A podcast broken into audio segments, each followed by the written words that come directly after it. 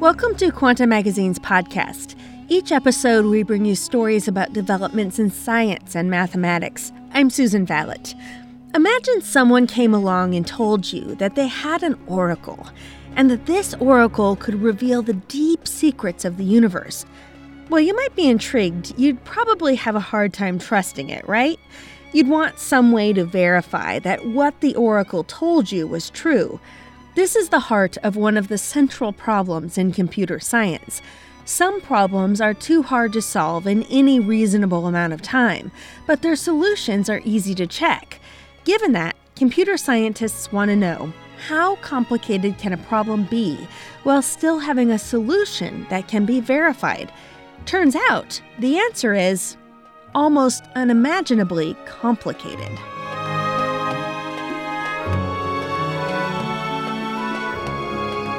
In a paper released last year, two computer scientists dramatically increased the number of problems that fall into the hard to solve but easy to verify category.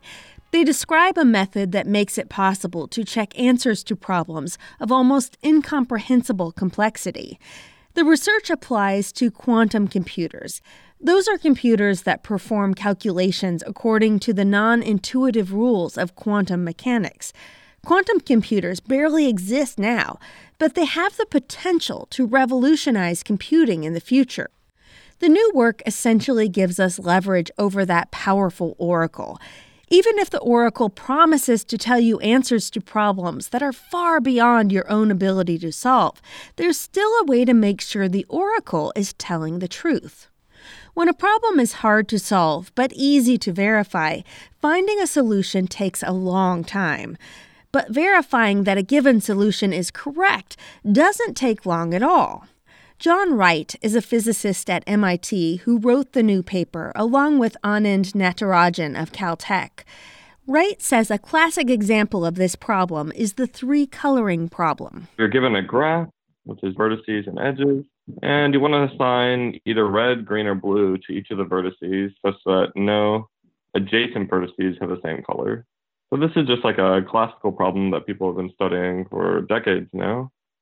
And in general, we don't know, given a graph, how do you actually find a three coloring of it? There are like trivial algorithms that you can use where you try out every possible three coloring and check each one to see if any adjacent vertices share colors. But Wright says that's time consuming. But if you have the help of a prover who's an all powerful computational entity who is able to solve the problem and then help you solve it as well, they can just give you a three coloring of the graph.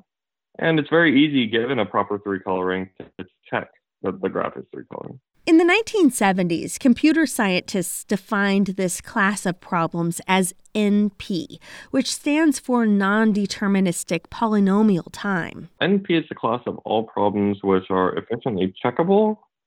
They need not be efficiently solvable, but you can at least check them. And what this means is that if you're given an instance of the problem, you may or may not know how to solve it, but with the help of someone who does know how to solve it, they can help you to solve it yourself. Since their classification, NP has been the most intensively studied class of problems in computer science. In particular, computer scientists want to know how this class changes as you give the verifier new ways to check the truth of a solution. Before Natarajan and Wright's work, verification power had increased in two big leaps. To understand the first leap, imagine that you're colorblind. Someone places two blocks on the table in front of you and asks whether the blocks are the same or different colors. This is an impossible task for you, and you can't verify someone else's solution. But you're allowed to interrogate this person. We'll call them the prover. Let's say the prover tells you that the two blocks are different colors. You designate one block as block A and the other as block B. Then you place the blocks behind your back and randomly switch which hand holds which block. Then you reveal the blocks and ask the prover to identify block A. If the blocks are different colors, this couldn't be a simpler quiz. The prover will know that block A is, say, the red block, and will correctly identify it every single time. But let's say the prover made a mistake in telling you the blocks were different colors, and they're actually the same color. The prover can only guess which block is which. Because of this, it will only be possible for the prover to identify block A 50% of the time. Wright says by repeatedly probing the prover about the solution, you will be able to verify whether it's correct. Maybe instead of just the prover sending the verifier a message, a proof, the verifier could actually ask the prover a question first. Then the prover could send them an answer, and then they could have a conversation. And maybe at the end of this conversation, the verifier could become convinced in 1985, a trio of computer scientists proved that such interactive proofs can be used to verify solutions to problems that are more complicated than the problems in NP. Their work created a new class of problems called IP for interactive polynomial time. The same method used to verify the coloring of two blocks can be used to verify solutions to much more complicated questions. The second major advance took place in the same decade. It follows the logic of a police investigation. Wright says if you have two suspects you believe committed a crime, you're not going to question them together. Say you don't trust your two suspects, the potential criminals. If you sit them in the same room and ask them questions at the same time, they can kind of like collaborate on their answers they can form a consistent story as you're talking to them. Instead, you interrogate them in separate rooms. You can ask one criminal a question, and then because the other criminal doesn't know what you asked the first one, you can then kind of catch them in a lie. So you're able to reveal more of the truth than if you had only one suspect to interrogate. And so it's impossible for them to form some sort of distributed, consistent story because they simply don't know what answers the other prover is giving to your questions. In 1988, four computer scientists proved that if you ask two computers to separately solve the same problem and you interrogate them separately about their answers, you can verify a class of problems that's even larger than IP. It's a class called MIP for Multi Prover Interactive Proofs. For example, with a multi-prover interactive approach, it's possible to verify three colorings for a sequence of graphs that increase in size much faster than the graphs in NP. In NP, graph sizes increase at a linear rate. The number of vertices might grow from 1 to 2 to 3 and so on. So the size of a graph is never hugely disproportionate to the amount of time needed to verify its three coloring. But in MIP, the number of vertices in a graph grows exponentially from 2 to 4 to 8 and so on. As a result, the graphs are too big to even fit in the verifying computer's memory, so it can't check three colorings by running through the list of vertices. But Wright says it's still possible to verify a three coloring by asking the two provers separate but related questions. Step one is the verifier has to pick which questions they're going to ask the provers. And step two is that the verifier has to check their answers. So the provers will then respond with two answers, and then the verifier has to check that, yes, indeed, this is a good answer given the questions I gave. In MIP, the verifier has enough memory to run a program that allows it to determine whether two vertices in the graph are connected by an edge. The verifier can then ask each prover to state the color of one of the two connected vertices and it can cross reference the prover's answers to make sure the three coloring works. The expansion of hard to solve but easy to verify problems from NP to IP to MIP involved classical computers. Quantum computers work very differently. For decades, it's been unclear how they change the picture. Do they make it harder or easier to verify solutions? The new work by Natarajan and Wright provides the answer. Here's Wright again. Our thing really helps with step one. So making it so that the verifier doesn't have to compute these questions. Quantum computers perform calculations by manipulating quantum bits or qubits. These have the strange property that they can be entangled with one another. When two qubits, or even large systems of qubits, are entangled, it means that their physical properties play off each other in a certain way. In their work, Natarajan and Wright consider a scenario involving two separate quantum computers that share entangled qubits. Quantum helps you prove more things than you could do without quantum. So if we're in a quantum world then the provers would be able to run quantum computers. They'd be able to share entangled states, for example, and they could use these quantum resources to convince the verifier of more difficult statements than they could do without the quantum resources. This kind of setup would seem to work against verification. The power of a multi prover interactive proof comes precisely from the fact that you can question two provers separately and cross check their answers. If the prover's answers are consistent, then it's likely they're correct. But two provers sharing an entangled state would seem to have more power to consistently assert incorrect answers.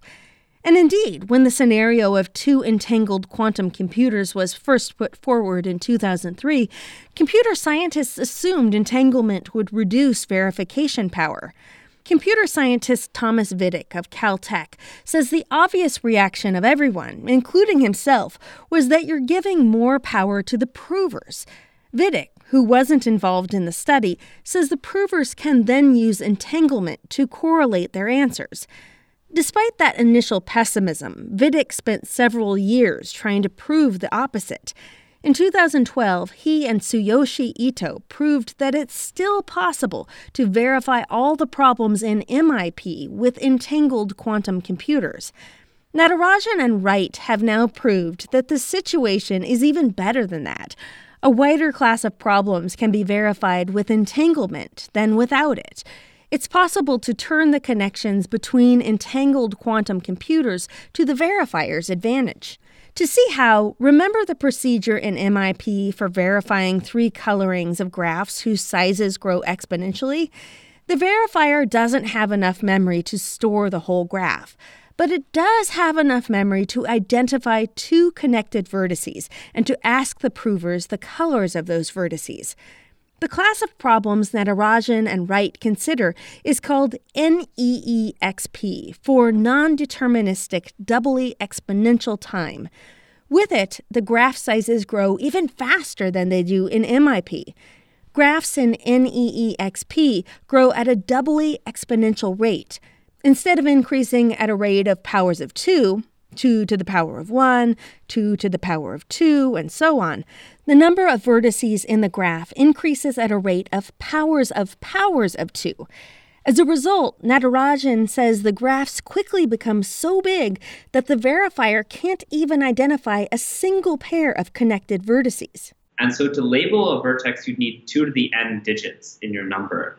And that's just more than you can communicate. You're only allowed to communicate polynomial and bits of information to the provers. That means to label a vertex exponentially more bits than the verifier has in its working memory. But Natarajan and Wright prove that it's possible to verify a three coloring of a doubly exponential size graph, even without being able to identify which vertices to ask the provers about.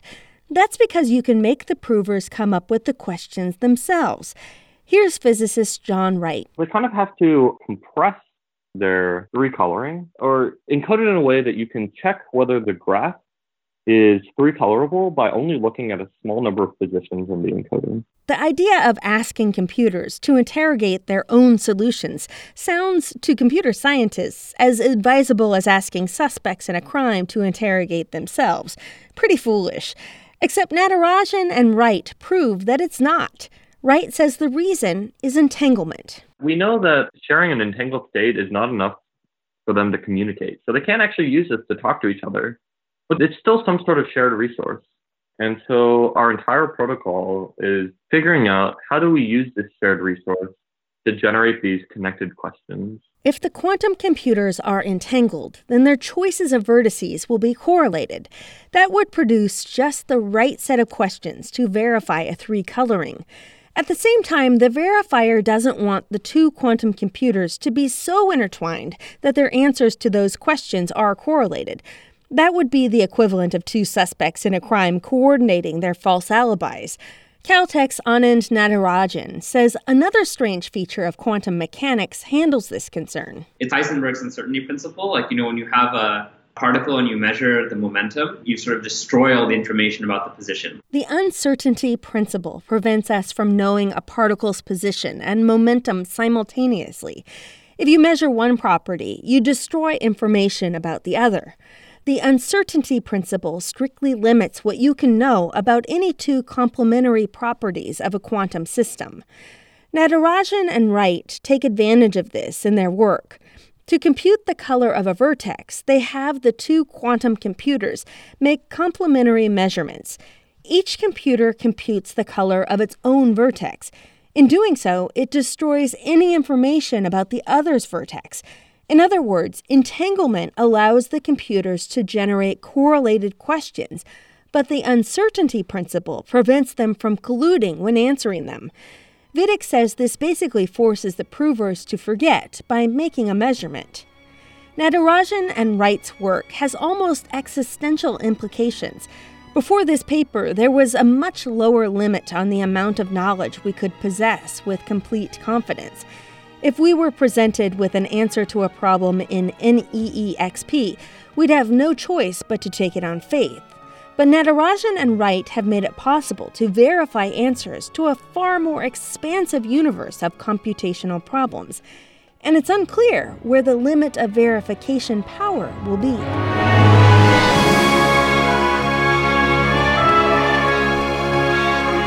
Matt Carlstrom helped with this episode. I'm Susan Valot. For more on this story, read Kevin Hartnett's full article Computer Scientists Expand the Frontier of Verifiable Knowledge on our website, quantamagazine.org. Will computers redefine the roots of math? You can find out in the Quanta book, The Prime Number Conspiracy, published by the MIT Press. Available now wherever you buy books or to listen to on Audible.